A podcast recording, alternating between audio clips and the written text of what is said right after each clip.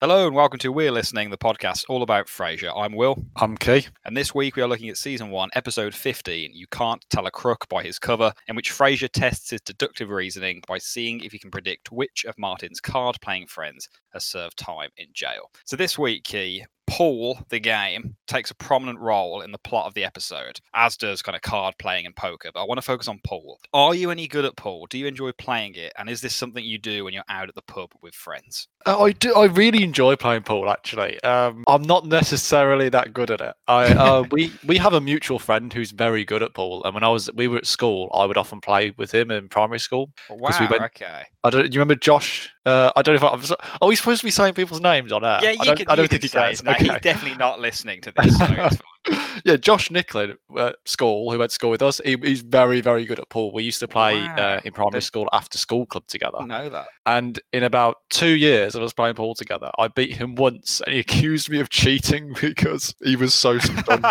what he was watching the game the whole time, and he still accused you. Of cheating. Honestly, I think I don't. I don't know what it was. I'm not sure if I went to sink the last the last ball, and I don't know if he went to get a drink or something. And he, but either way, I did not cheat. I won that one match. I lost. I lost the other 197, but that one, that was me. You're all going me. on the record here to say I did not cheat all those years ago. I was gonna say it's like that guy who who finally beat Jimmy Connors, isn't it? Nobody beats me 17 times in a row. Well, no one beats Kieran Leahy No one- 198 times in a row. No one told. No one accuses me of cheating. Yeah, I, I don't know. I can't get my head around snooker. I've watched it. I kind of vaguely know the rules. But pool, it's very simple. It is what it is. There's usually one in every good British pub, any self-respecting pub. So I enjoy. I, I think it's a very sociable game. You get a pint. You you know you, you you get someone who's.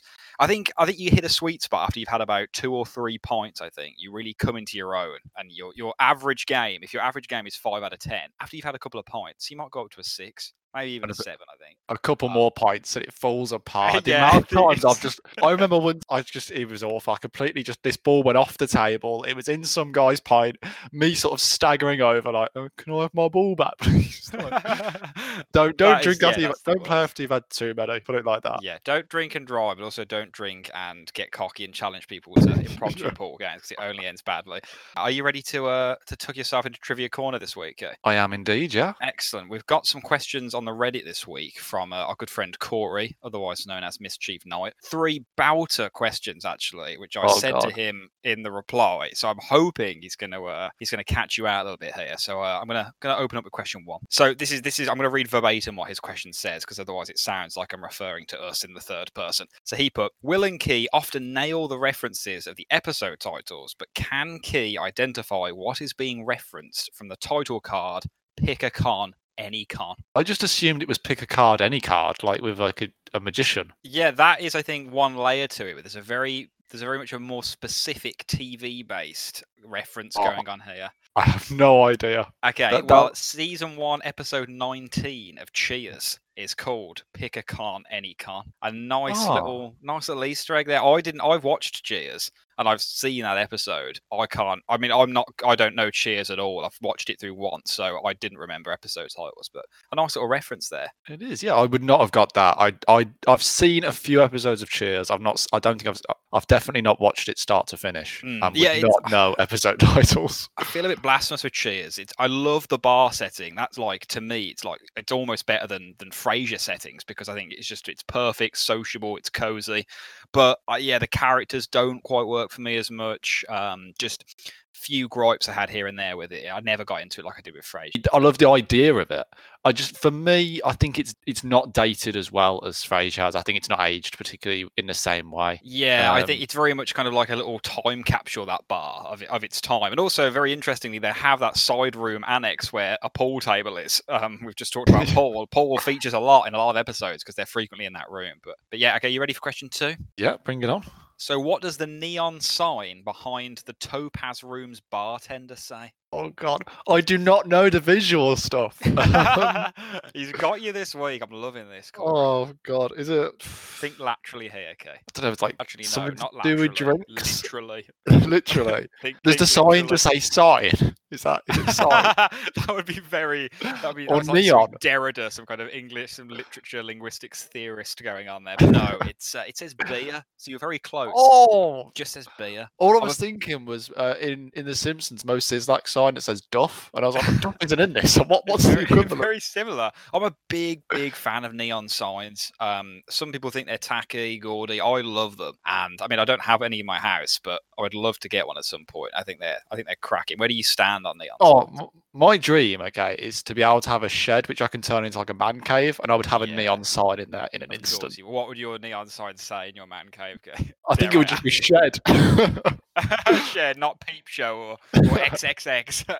Just keep it nice and PC. Okay. Keep- keep so it Corey's lateral. really got you on the ropes. Can Okay. you bring it home for the third? This is probably Oh, the no. most forgiving question, I think. So Oh, maybe you've got a chance here. According to Daphne, which room of the house did Harry Moon have to convert into her billiards trophy room?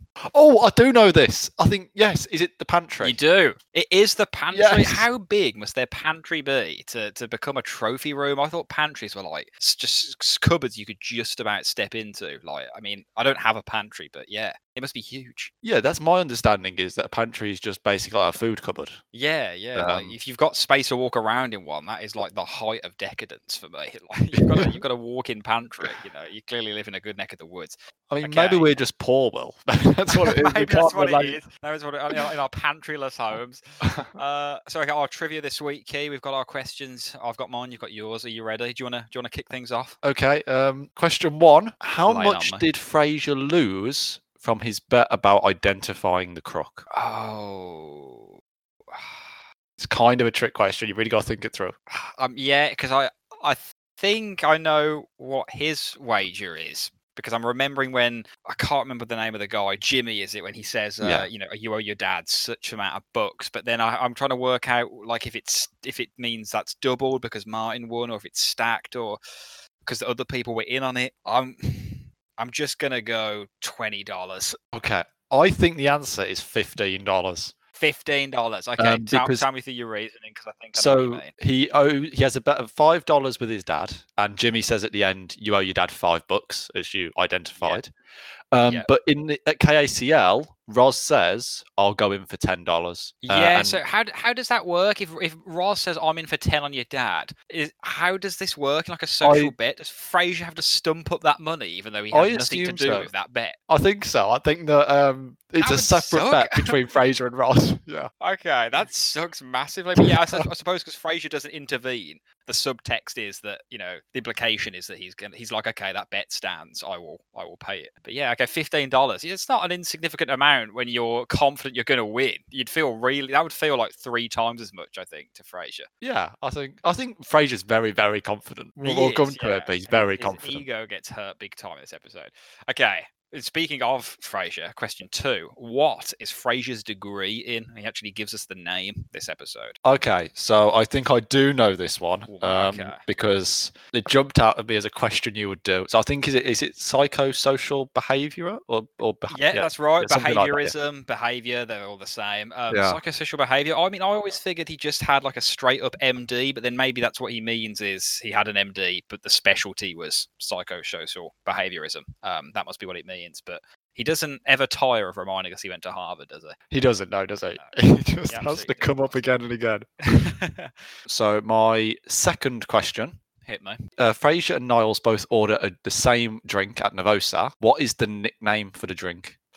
I think I can remember this because, as you know, I'm eagle eye for the coffees uh, as we go through this series for the coffee count. I believe they're called Gutless Wonders. Yeah, two gutless wonders, please. Yeah, absolutely so just yeah, it would be so humiliating to have that shouted over like the din of a coffee house that you've just ordered in. I mean, I don't go to many to many coffee houses. The menus terrify me. Like Starbucks. I don't know if you've been to Starbucks recently, but you know it's like ven, venti and gr- grande, and they've just it just doesn't say medium, small, medium, or large. I'm, I just I want to go in and I just want tea. That's all I want. Okay, I don't want to like a, "Oh, do you want a grande tea? A crappy, frappy. Like, I don't understand it all. Okay, just give me a tea, please. Leave the milk on the side. I'll sort that out. You don't have to do anything. You're in tea. a fortunate position there because tea is usually the cheapest thing in there. So you know. I mean, that's probably probably why I love it. well. Um, okay, question. My last question for this week: What does Eddie's breath smell like, according to Frasier? Oh, okay. I think I do know this because it, it's quite like a vivid image in my mind. Is it swamp gas? It that what is swamp yeah. gas, which I can't. We don't get that many swamps here in the UK, so it's probably a smell Americans are maybe more familiar with just by way of their geography. Not to say the country is a swamp, but yeah, I mean, I, I could you hazard a guess what this smells like? A bit of a sulfuric smell, maybe. I just I get a like a vision of like the Everglades in my mind. Florida vibes. I'm getting Yeah. those as well. Swamp gas like, kind makes you of think of Florida. Diagonally as opposed to Seattle as, as is possible geographically speaking. But yeah, like maybe that's Yeah. what it smells like. Okay, so my final question: Okay. What was Jimmy in prison for? Oh, okay. I know it's it's something like I think it's a kind of fraud, insurance fraud, or money laundering, or uh, I'm gonna go insurance fraud. I just had fraud, so I'm gonna give it to Oh, you. okay. Okay. So we, Um, don't even know what kind of fraud it is. Um, Frasier does say at one stage that he passed bad checks. So, but bad checks. I've got it just down as I thought it might fraud, be yeah. something like insider trading or something. I know. I don't know if you've watched The American Office, but there's an episode Yeah. where they have like a convict who gets hired and they're trying to figure out who it is. Very much like this episode, actually. Um, I'm only just seeing the parallels now, but yeah, he did like insider trading, which is which I always I don't know why. Jimmy's kind of clean cut. He's got a bit of a swagger about him. He's quite intelligent. He strikes me as someone who would maybe be a bit kind of dabble in insider trading. yeah, I mean, I think as much as it was a, a joke about the other guy about um, him knowing art and all that, I could see Jimmy as like a forger. Yeah, I could. Yeah, he, he's. I think it's the, the roll neck he's got, and the I don't know, just his haircut. He looks like he looks like I can't remember the name of the guy. Is it Philip Hayson from the from the Crucible, the uh, Yeah. the gallery owner? He's got a bit of the, the the Hayson about him, hasn't he? He's a bit of a bit of a swag. I'm just looking at my questions, Keith. Have I missed one of my questions? Yes, I, I, think you. Um, I think you've already asked two. I think. Yeah, I, I think I've started on question two. Okay, this is actually my favourite question, and it my, my first kind of talking point when we get into the episode after this is all about this. What is the animation on the title screen? oh God. Um, There's about never- 30 or give or take five. There's about 30 total they cycle through. and I never pay Um, any attention to any of them. um, That is the complete opposite to me, which we'll come into in the discussion in a minute. I'm just waiting for the show to start. I'm like, okay, we're ready to go. Um, is it like a lift going up? Is it like a, a dot going up the Space Needle? Ah, it's not, but you're right, and then it involves a space needle. There's a couple Oh. that involve the space needle in the in the kind of cycle they do, and it's just simply the red light on the top, the kind of antenna antenna, Oh, okay. kind of, kind of blinking. But yeah, I mean, let's just dive straight into the review of this episode because this is exactly what I wanted to talk about. I can't believe it's taken us this long to make this a regular bit of the show, but you have my word now that every week from this point onwards, I'm going to tell you what the title card animation was, and we can briefly discuss it because I love these. I don't know what it is about them. They're so simple. And I think it's the fact that Frasier never had really intrusive, annoying opening titles. Like I think of the Friends theme. I'm I'm someone who you know I like Friends. Nothing like Frasier, but you know I can watch it. I'm not I'm not jum- joined the kind of trendy, kind of new wave, destroying Friends like rhetoric on Oh. Twitter. But um, yeah, like that. It's like a minute and a half long. The music's really loud. It seems to take forever. Frasier just really unintrusive. All these simple animations. I mean, yeah, you say you don't kind of pay any attention to them, but you, you, I imagine you have kind of comments on Frasier's intro more generally. I really, really, what I think Frasier's intro tells you about the show and what I really like about it is the fact that it's so short means that the writers are never buying time with that intro. Yeah, There are shows like I know with like The Simpsons, for instance. Um, there's some episodes where it starts, I think, with just them on the couch and it goes straight into it, whereas other times you get the full title sequence. And when you get the difference between that is the episodes where they felt like they had enough really solid 22 minutes and when they were trying to buy a bit of time. Um, That's so true. I thought the shortened version of the Simpsons one was just when like the TV had had to cut it like Channel Four because of like a, a, a scheduling conflict. I never Yeah. realized that was like a genuine artistic decision, a creative decision.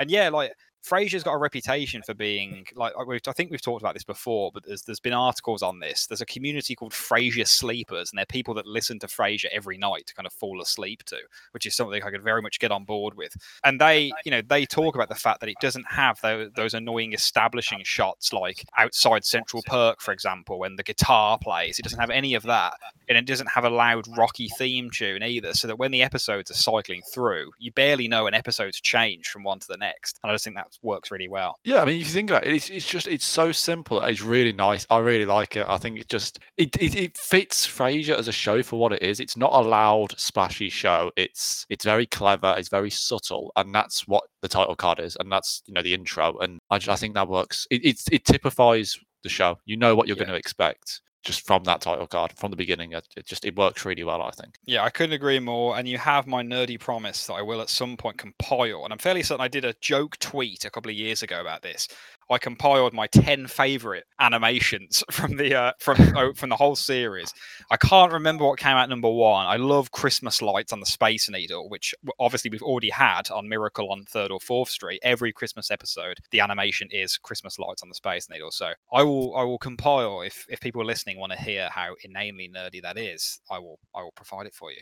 But this episode kicks off with Frasier showing Martin round KACL. Um, a few kind of cracking quotes here. Mainly, wow, your head photograph is even bigger than it is, like in real life. This kind of giant picture of Frasier on the on the wall. I mean, yeah, I just think this is a really nice dynamic. And am I, am I right in thinking this is the first time Martin has been inside KACL? And you're definitely right. Yeah, I'm. I'm sure this is the first time that he's been in KACL because it, it does work really well, actually. I think maybe it works so well because it's the first time that it's a bit like he's, you know, he's, he's showing. I don't know, it's a bit like Take Your Dad to School Day or something. Like, it's it's really, Yeah, it's a massively. nice like the way dynamic. he's playing with stuff. It's like he's the child when you know you Yeah. take your kid to work day as Yeah. well.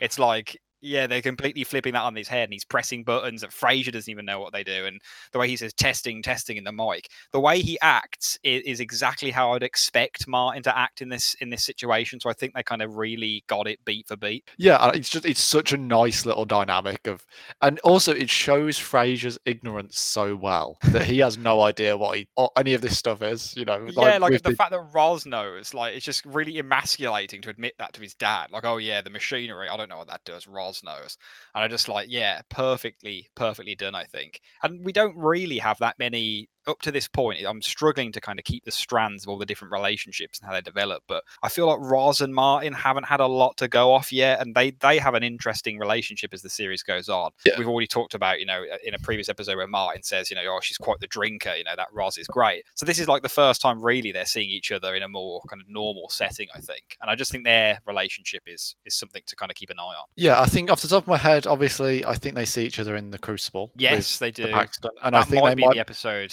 I'm referring to actually. uh, yeah, I think I, my gut instinct says that it is. I think also they might have met uh, in I Hate Frasier Crane when they're all waiting for the mariachi band. Yes, or or is I- that when she's in there with the coffee, then she leaves, and then Martin and I think we talked about this actually because then I think Martin and Daphne come in, and we had a big kind of ponder over whether Roz and Martin actually intersect in that episode or Okay, then yeah, you could be Um, so right. it's Then kind yeah, of, yeah, it's a bit it's murky at this point. I Yeah, think. but- um, I don't know. I mean, I, I, you might be remembering it better than I, but yeah. Oh no, I think I think as you say that, I, I think you're right. And I've got to be honest, I really love the Roz and Martin relationship and dynamic. It's yeah. it's one of my favorite relationships on the show. I think it's fantastic. she's like the cool aunt almost sometimes and just the way she i I mean there's a big family dynamic which is kind of comes to the fore later between martin frasier and daphne with like them two both becoming father figure to daphne um in, or, or more like father brother but yeah, I think Roz's dynamic as well is she's almost like a sister to Daphne, and so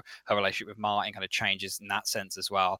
And yeah, yeah, just just one to kind of keep an eye on, I think, which is is really is really nice. We have a, a detail at this point of Martin when he used to take Frasier and Niles to work at the precinct, and he would lock them up in the in the cells, which I just think is a really lovely, hilarious detail, no matter how hellish it sounds. I think if you were a police officer, you would definitely do that with your kids. Yeah, I you've would. got I was- to. The the opportunity is like it's there to be taken. It would just, Yeah. yeah, you, you have to. I mean, this really reminds me actually. I'm I'm not sure if you you probably did come to some of these at some point because I used to invite you to my house and parties and whatever when I was a kid a lot. But if you if you remember this, shout. But I used to have Halloween parties quite often when I was Yes, a kid. I You know what remember I'm gonna this, say. You know what I'm gonna say. And my brother, listeners, who is seven years older than Key and I, he used to dress up as Scream from the slasher films, obviously, uh, not from Edvard Munch's painting. and he would put on the mask, and then he would get us in like a dark room, and he would basically ask us like trivia questions and make us do like little joke trials. And if we couldn't do them, he would essentially just lock us in the wardrobe,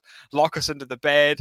Um, there was never no one ever got hurt, but it was pretty. It was more funny than anything, but mainly traumatic as well. And he used to just love doing that. And I think it, it, it just towed the line before descending into some Stanford prison experiment type uh, meltdown where he kind To- of loses it with the To this day, that is my overriding memory of your brother. It's those scream moments. tying you to the wardrobe, dressed to scream. Pretty chilling. I mean, I used to I used to love those parties. They were pretty good. Um, a lot of good Halloween themed episodes in Frasier actually, where I'm sure I will revisit the the Halloween for listeners. Basically, my birthday's on Halloween. That is why I used to have a lot of Halloween parties. We're not just big on celebrating Halloween in my family, um, but we'll talk about that. So the next thing I wanted to talk about in this episode comes between Roz and Martin. It's a really good little back and forth between them. This this reference to the, the guy who's conned her and the, the fact that he needed to get money to the to go to the Australian consulate. This just struck me as incredibly unrealistic that there would just be this one gag or one kind of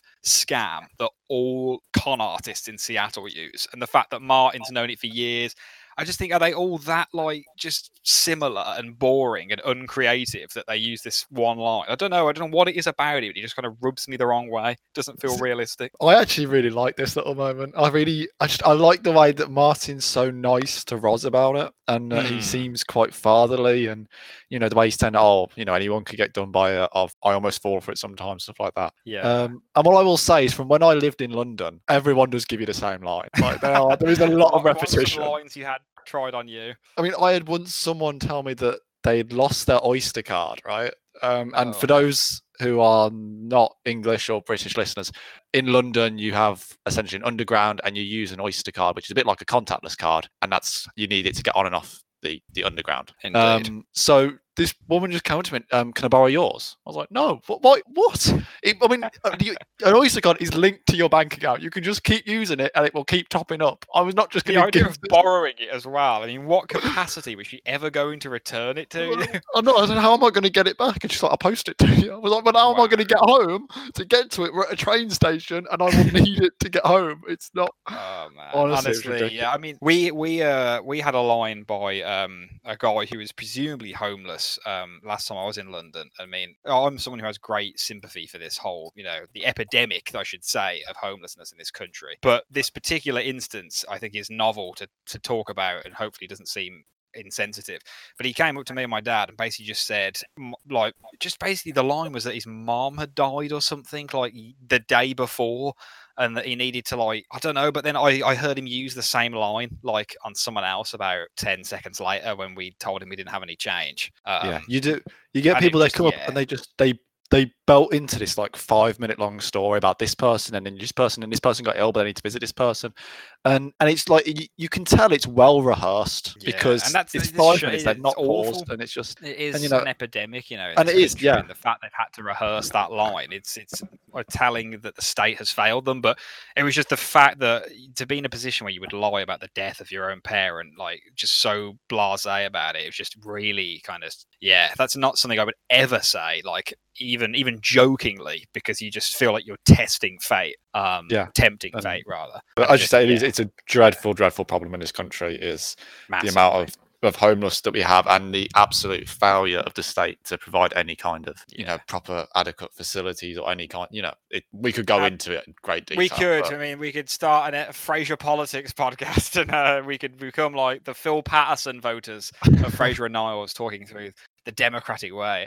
And on a lighter note, we have a great line at this point when they talk about Frasier's graduation of- of his psychosocial behaviorism degree. When Martin says how I, I remember the graduation, a car backfired and half of them wet their gowns. Just this idea of all the psychiatrists just being really kind of wimpy and, and like Frasier and Niles. And I mean, we have a reference to that later as well. And it's like, don't you believe in second chances? I did until Niles was born. I love that Another great one. Just so good.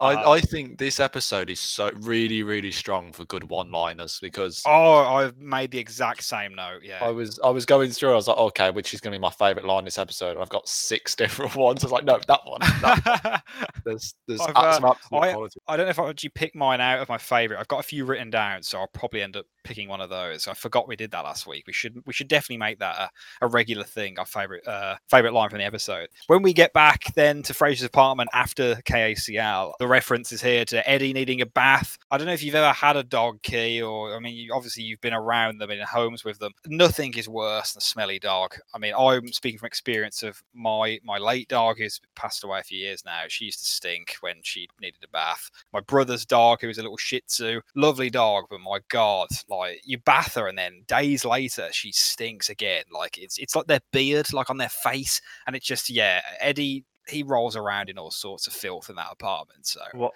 what I, mean, will say, you ever come across some particular stinky dogs in your time? um, but I'm also I, I have come across a stinky dog, but just before that, um, there was a slight slight delay, as you said. Um, my brother's dog, who's an absolute Shih Tzu, and I genuinely just thought you were going to lay into this dog. He's an absolute shit. Let me tell you, Kieran, nightmare. This dog. I did actually think about that when I said the line. Like it sounded like I was going to launch into a. Uh... There's always a funny one with that. That's the name of the species in general. It's like you're always treading a fine line there. But yeah, I mean, you, you say you mentioned you've been around smelly dogs. Does one come to mind? Well, Shannon's nan has a dog, and it's like a, I don't know.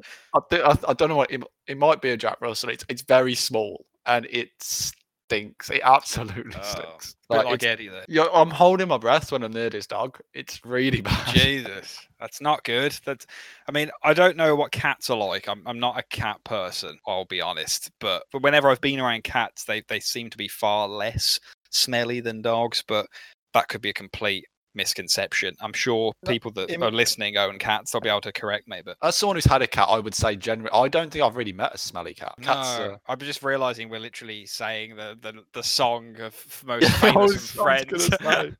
we're going to Uh, get into copyright fraud. yeah, Lisa Kudrow, the former, the once Ross, is uh, is haunting us um, in this podcast. So the kind of setup of this episode, I feel like every episode, every podcast episode we do, we kind of kind of summarize the plot as we're going along for people who might not be as familiar. So the idea is Frasier is going to try and deduce which of of Martin's card playing friends who are coming over today, which one of them is a crook. I like the fact that when they all arrive, which is the three of them, that they're all in on it as well. That Martin's told them about because the episode could have been played very differently if Frasier was talking to them without them being in on it, and like his answers, kind of him not being able to like show his cards to, to make an awful pun there. He's gonna have to kind of keep quite guarded about the the kind of interpretations and conclusions he's drawing from people. But yeah, I think the whole episode could have played very differently if they hadn't been in on it. So I quite I, like that. I like that they are because I think it allows Frasier's arrogance in asking the questions to come to the fore because you Yeah. can see his thought process and he's been very open about it because he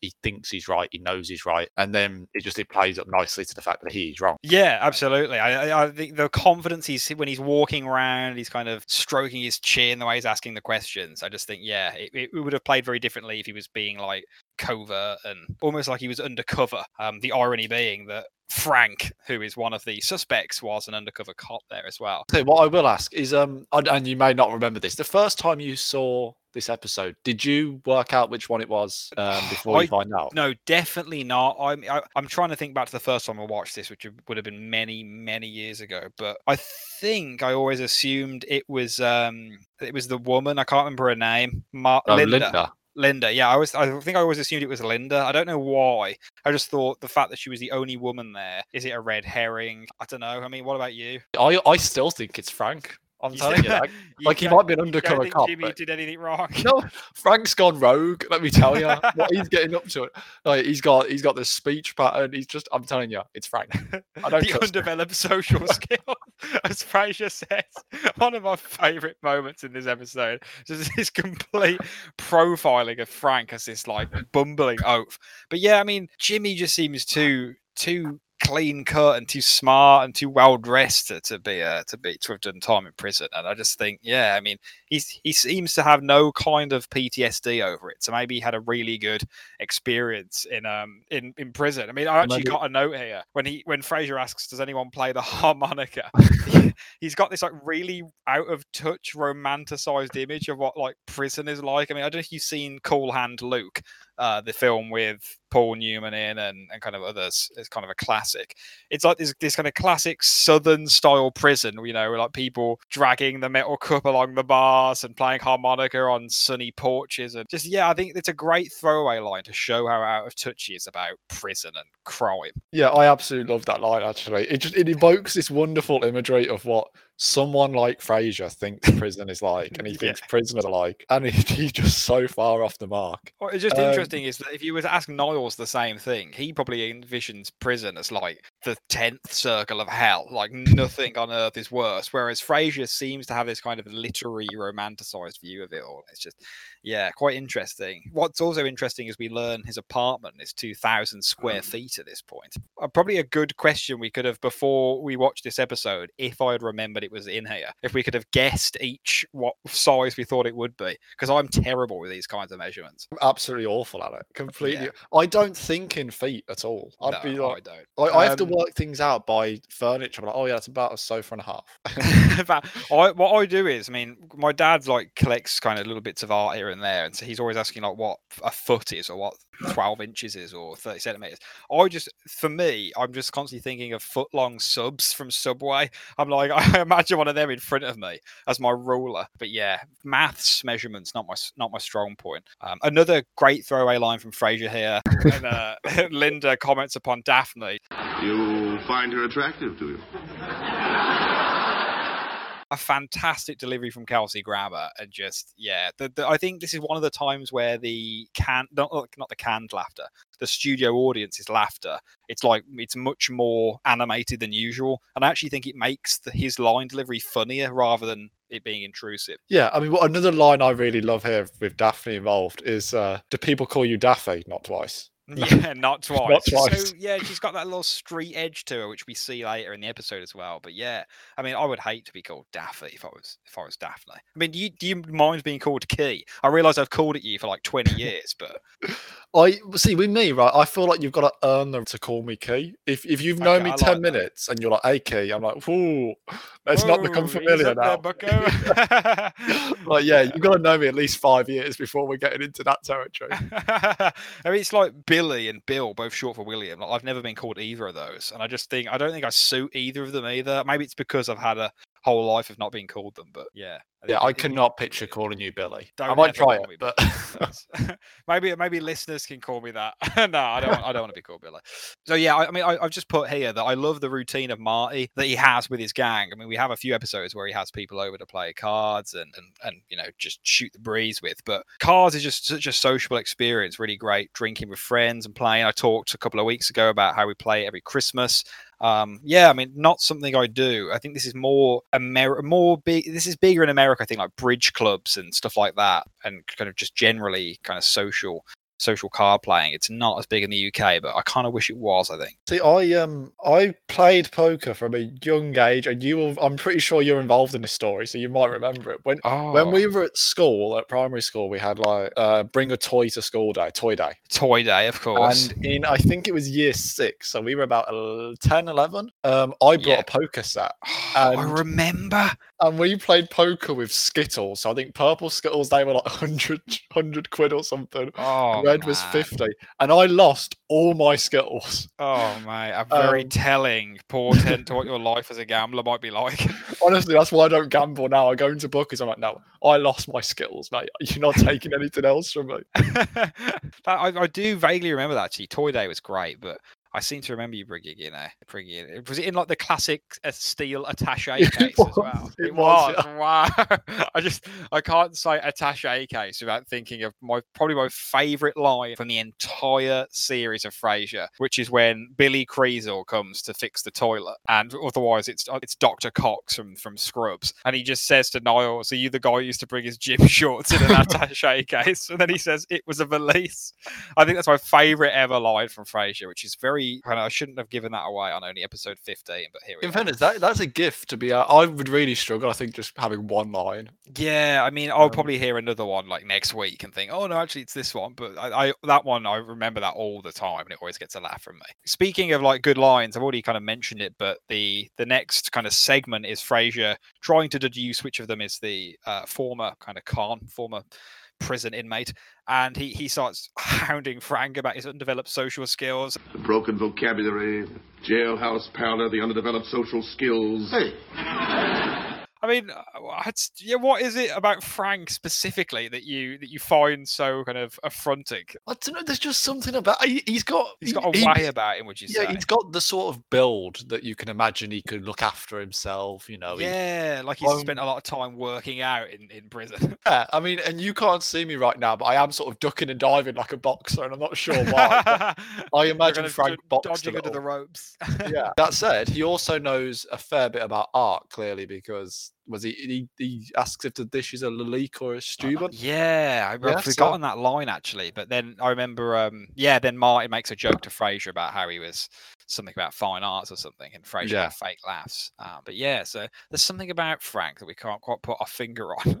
Um, am I right in thinking he comes back in another episode to play cards? I have a Um, feel like I've seen him before because when the Roz is there and they're trying to decide who's hotter out of Ursula Andress and Angie Dickinson, and like Roz is playing cards with them, and I, I feel like he asks her, you know, oh, who did you say again, Roz? And she's like, once again, you know, Frank, uh, if I had to choose. So like, I can't remember what episode this is, but I do remember that line. Yeah, I just yeah, can't, so, like, can't I- I- picture the I feel face. like I've seen his face there before. um, we'll have to we'll um, have to kind of look out for that. yes, I'm pretty sure he does come back uh, Mm. at some stage. Okay, we'll stay on Frank watch then for uh, Yeah. future future weeks. Actually, this is one of my favorite lines in the episode. I'm not gonna I'm not gonna commit to it being my favorite yet, but the line of He was voted most congenial in a cell block. just the idea of him being this kind of model inmate and just yeah, that is something I, I, I can I can see Frasier and Niles genuinely believing is an award they hand out to, to prison inmates. Probably the biggest badge you could earn in prison that would just be like a, a beat me sign on your back. and like probably the worst you want to be voted the least congenial in your cell block to, to have any chance of surviving in prison, I think. I, I love the idea that every year they just have an awards night, and it's like mo- yeah, and everyone suddenly most likely to go- that they hate each other. yeah, most likely to go straight. It's Billy. Billy's like the Seabees for, for prison. I mean, this is something about something interesting about Jimmy here. Martin says how he wouldn't trust him for a second unless he was wasn't surrounded by cops. Does that strike you as a line you would he would say about someone who he he's friends with and invites to his house to play poker? I just I just I just think they have to set this up for the plot for Martin to suddenly be like, no way, Daphne, you can't see it. But I just don't think he would he would be in regular contact and socialise with someone. He felt that strongly about. I, I completely agree with you to be honest. I think that for me it's strange that Martin he makes this comment that he, you know he would he would only trust him if he's around cops. For me, Martin either would not let him in his house at all or he would trust him. I, I don't think there's an in between. Um, but I think that it's I think the reason they do it is because you need to see. I mean, you need to have Jimmy as this nice, likable guy for so that Frasier won't spot him. But you also need to not like him for when he's with Daphne. But for me, see, I don't see Jimmy as a bad guy. I mean, maybe it's because everything you see with Daphne's off screen. That what I remember of him is, you know, the nice, sophisticated guy who's really nice. He's most, you know, Mr. Hmm. Congenial and all this. So I, I can see why they've given Martin the line. It just, I think, I think it's a bit strange. I'm, I'm with you. I think it's a bit strange. Yeah, but I mean, I I understand everything you said as well, and I think it helps me to kind of understand it a bit more. Is that he, you know, he's a complex guy. He's a criminal, but hasn't committed a kind of social crime, and that it wasn't a violent crime. It wasn't kind of you know a sexual crime. So there is there is a distinction there. He isn't someone. If someone's done gone to prison for fraud, they are not an inherently dangerous person to be around. Um, you know, it doesn't mean because he's committed fraud, he might also you know attack Daphne on a date. I just think they, that's that's there's there's all types of criminals and psychologists etc. Which is what Frasier is saying at this point. and we have that kind of family dynamic where Daphne's kind of sick to death of you know she's saying oh, I'm a woman I can make up my own mind, which I, I I really like that kind of in you know performance from Jane Leeves at this point. Something I wanted to bring up when she storms off and she goes down the wrong corridor. Oh, I love this line. Do you think that is scripted, or do you think she accidentally turned and went down there and it was like kind of ad libbed? I know it seems a stretch to think it was unscripted, but the way Frasier says the line and Martin's laugh seems like a John Mahoney laugh. I just couldn't help but think it's something that might have just been like a serendipitous moment where they went off script by mistake and just saved it with an even better gag. Possibly, yeah. I mean, I didn't think of it like that. I just thought it was a it was a brilliant line from Kelsey. I absolutely love it. Um, I mean, yeah, I could I could be giving the writers too much credit here. It is, it is, it, it is. I think it's a very actor's line, so it's something I would imagine an actor ad libbing Mm. because you do think of your exits, your entrances, your exits, and things like that. So yeah, I It's a- could It's a imagine great moment. imagine that. It's but it is a, it's a brilliant line. Whoever came up with it, fair play to them. It's a great yeah. line. So we'll never we'll never know, but um, it's it's done really well. Um, and like yeah, Daphne storms off in the wrong direction, goes back to her room. So after this, we're back in Nervosa. It's been a long time since I've said those words, and the coffee count this week is. Two gutless wonders, of course, as we've already established, which brings the coffee count so far up to 19. Um, this entire segment is just full of brilliant Niles lines. I've written so many of them down. We're pushed for time, so I'm not going to read them all out. But certainly playing fast and loose with his tips for a man who drives a van. It was all she could do to keep her eyes from dancing. And then, of course, a fan favorite. Don't you dare call me irrational. You know that makes me crazy. Even the, even you saying that line now, I can just I can see David Hyde Pierce's eyes. Yeah, It's he's just- standing over the table and he's kind of like hunched over. It's just yeah, you immediately his his lines more than anyone's. You you can see his body language, but even even just reading or hearing a line, which is just obviously testament to, to DHP himself. But just yeah, phenomenal, uh, phenomenal bit in Nervosa. Then of course we go from the, the kind of height of class and sophistication that is Nervosa to the Topaz Room, which of course we thought got shut down after the last shooting. Does this not seem of an incongruous name for, for a beer and a pool hall for you? The Topaz Room sounds like it should be a smoky jazz bar in a Raymond Chandler novel, like bo- bogies, like at the bar smoking a cigarette or something in a fedora. Just the Topaz Room to me does not sound like somewhere ruffians go to, to play pool. No, it's not. I imagine that you're sitting in a topaz room, you're you're having a cigar, there's a smoky air, and you're listening to some live music or something. Yeah. It sounds really nice. That's it. It sounds great. It's if, if we had a topaz room here in you know in our fair city in the UK, then I would I would totally hit that up. It sounds like a great place. But the the, the real topaz room is actually far more in line with the places I do go to, the pubs I do go to. Kind of dingy. It's just like yeah, there's the there's the neon signs, people there kind of swilling beer. Actually looks like a great place to go with your mates on a Friday night. To be honest, I actually think this scene could play very different when Niles and Frasier arrive because they're both suited and they can actually look quite macho and a bit mafioso in this scene. They can actually play it play it up and like turn it into in- into an advantage.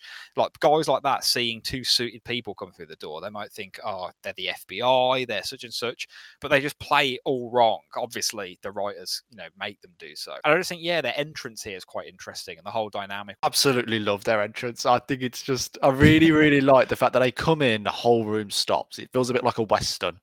Yeah. And, and and then it's just let them let tho- those two take over and talk about how they need to hide their fob, uh, watch fobs and things like that. Yeah, the, the Phi Beta Kappa key from the fraternity days, and Frasier's like, perhaps they have a local chapter. One of my favourite lines. Again, just absolutely brilliant. I think Niles is just I love him in this scene. I absolutely I like I don't think he has any line in this scene that doesn't make me laugh. It's just Yeah. even the way that he's describing Daphne to the bartender, just the, the contrast between the way he describes her and the way that Frasier describes her. It's just it's Yeah. brilliant. Has a young woman been in here this evening, approximately five foot nine and three quarters, with skin the color of Devonshire cream and the sort of eyes that gaze directly into one's soul with neither artifice nor evasion?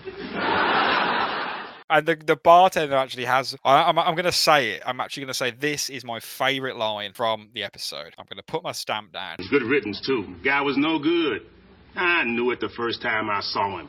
You can always tell. Yeah, yeah.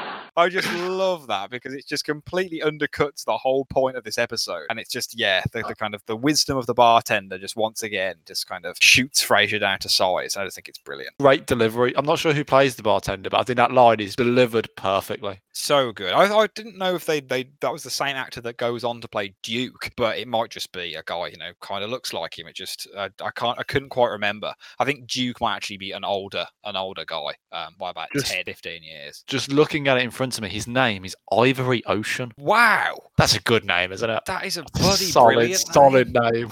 Blimey, that's a fantastic name, Ivory Ocean. So there you go. Ivory Ocean delivers my favourite line this episode. Uh, another some some more great Niles moments. moments when he says Maris and I had our rehearsal dinner here when he's trying to cover up the fact that Daphne's seen them there.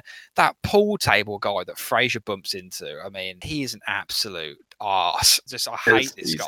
And also he really hams it up. Like it's just it's not threatening, it's more like camp. It's like something off Grease. Yeah, he does. He looks like he's best mates with John Travolta. Really Um. He's like, oh, I'm gonna take these guys outside and forgive my French, beat the crap out of them. Like, say something threatening. You know, use the c word, call the f at them or something. Like, don't say you're gonna beat the crap out of them. Like, what the hell? What what I find strange as well, he has like a really clever line. He says, you know, the meters don't run at night, and neither do you. That's that's a really clever line, it, and it just I like the fact that Niles calls attention to that as well. Like, oh, what a clever little. He's a regular George S. Kaufman or something. I love the fact they did that because otherwise you'd be thinking, oh, that's just so so unrealistic. A guy would not quip a, a, a little phrase like that. But yeah, that guy's a douche. Even more insane at this point is that Daphne would ever agree to a wager where she has to sink five balls with a single shot. I mean, I would, I would, I mean, I don't know anything about pool trick shots other than obviously it's quite a quite a big thing, quite a big field. But I think that the plausibility of potting five balls in a single shot is next to impossible if they are randomly scattered on the table. Why would you ever agree to a bet? like she ends up agreeing, I think, to six, doesn't she? And, she does. um, yeah, she says she'll pot the, the little one or something, and then Niles is like, "What's this about the little one?" And thinks it's about Yeah. him.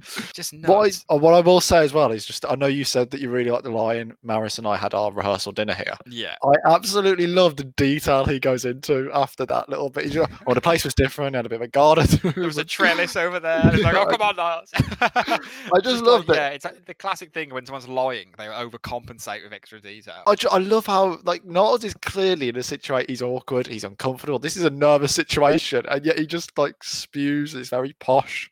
Very. like, it's just it's done so. I absolutely love that line. absolutely unbelievable. Um, some great. This is a fantastic Niles episode, just generally speaking. I love the shot of Frasier and Niles holding onto each other in slow mo as uh, as Daphne tries to make the shot.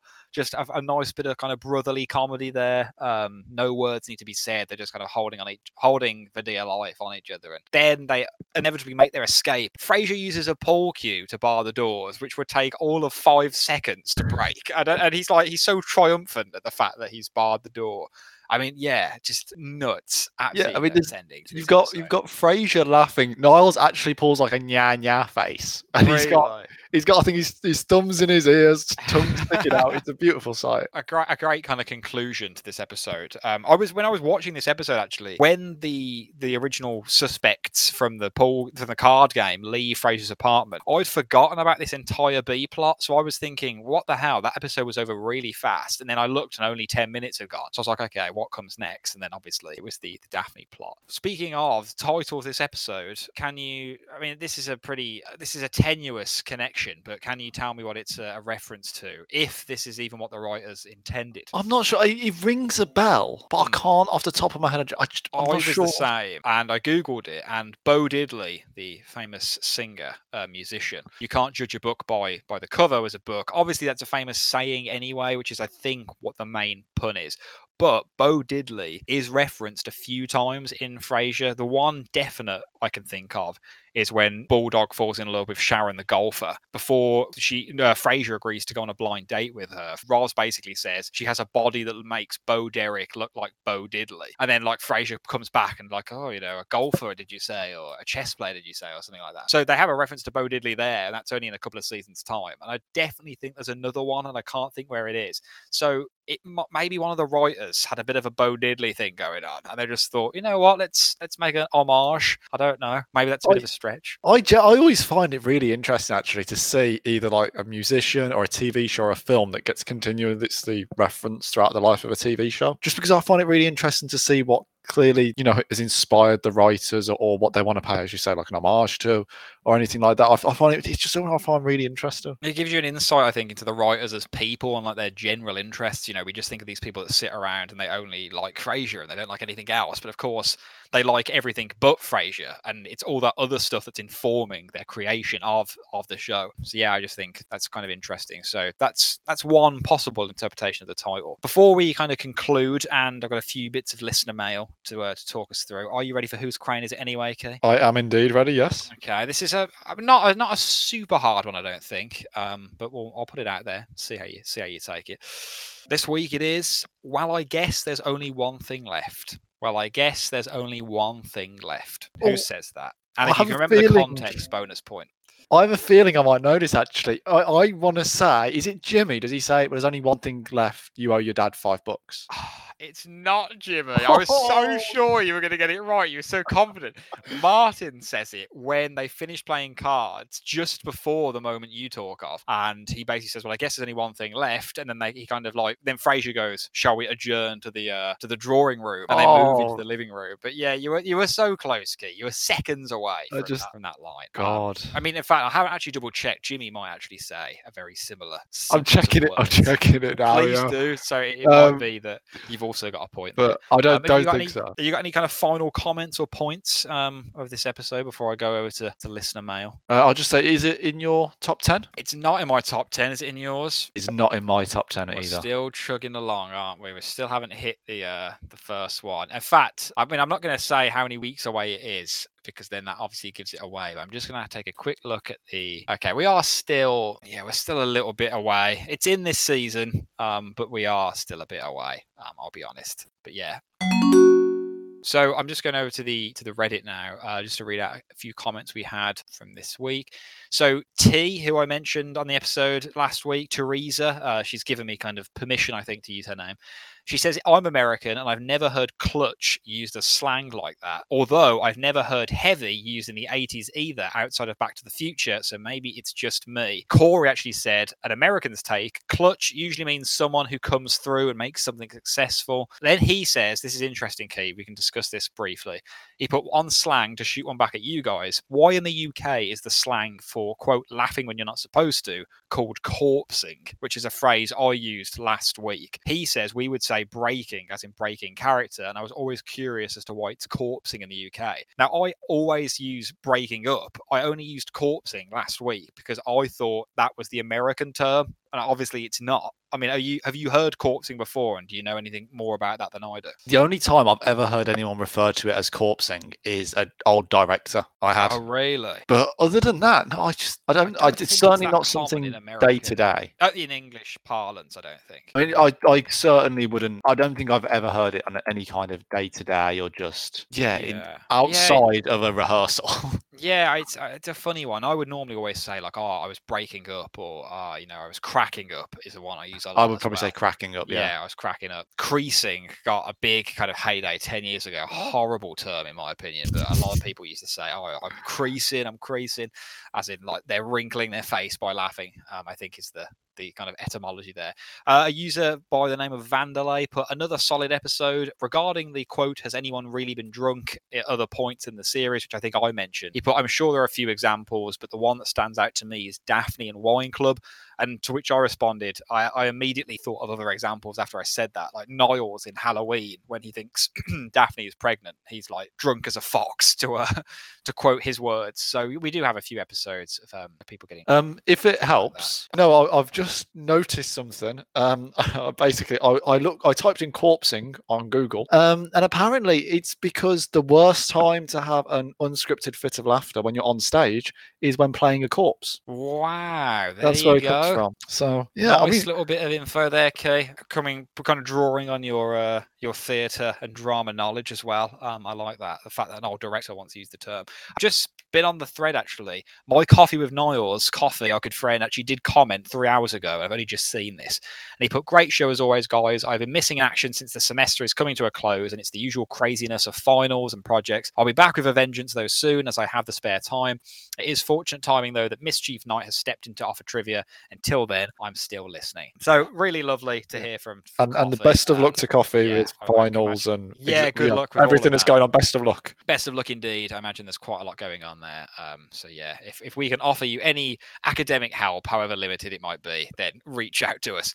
um, so uh, next week we'll be looking at season one, episode 16, the show where Lilith comes back. First time we'll be seeing Lilith back in the Frasier universe. Also, the first episode of like the Cheers crossovers. Lilith is a phenomenal character, I think. So really excited to uh, to have her back. But you got any kind of final comments, Key, about this episode or next week's or anything in general? Uh, no, I think I'm just looking forward to it. Excellent, as am I. Looking forward to getting back to Lilith. Um, but other than that, I've been Will. I've been Key. And thank you very much for listening to We're Listening.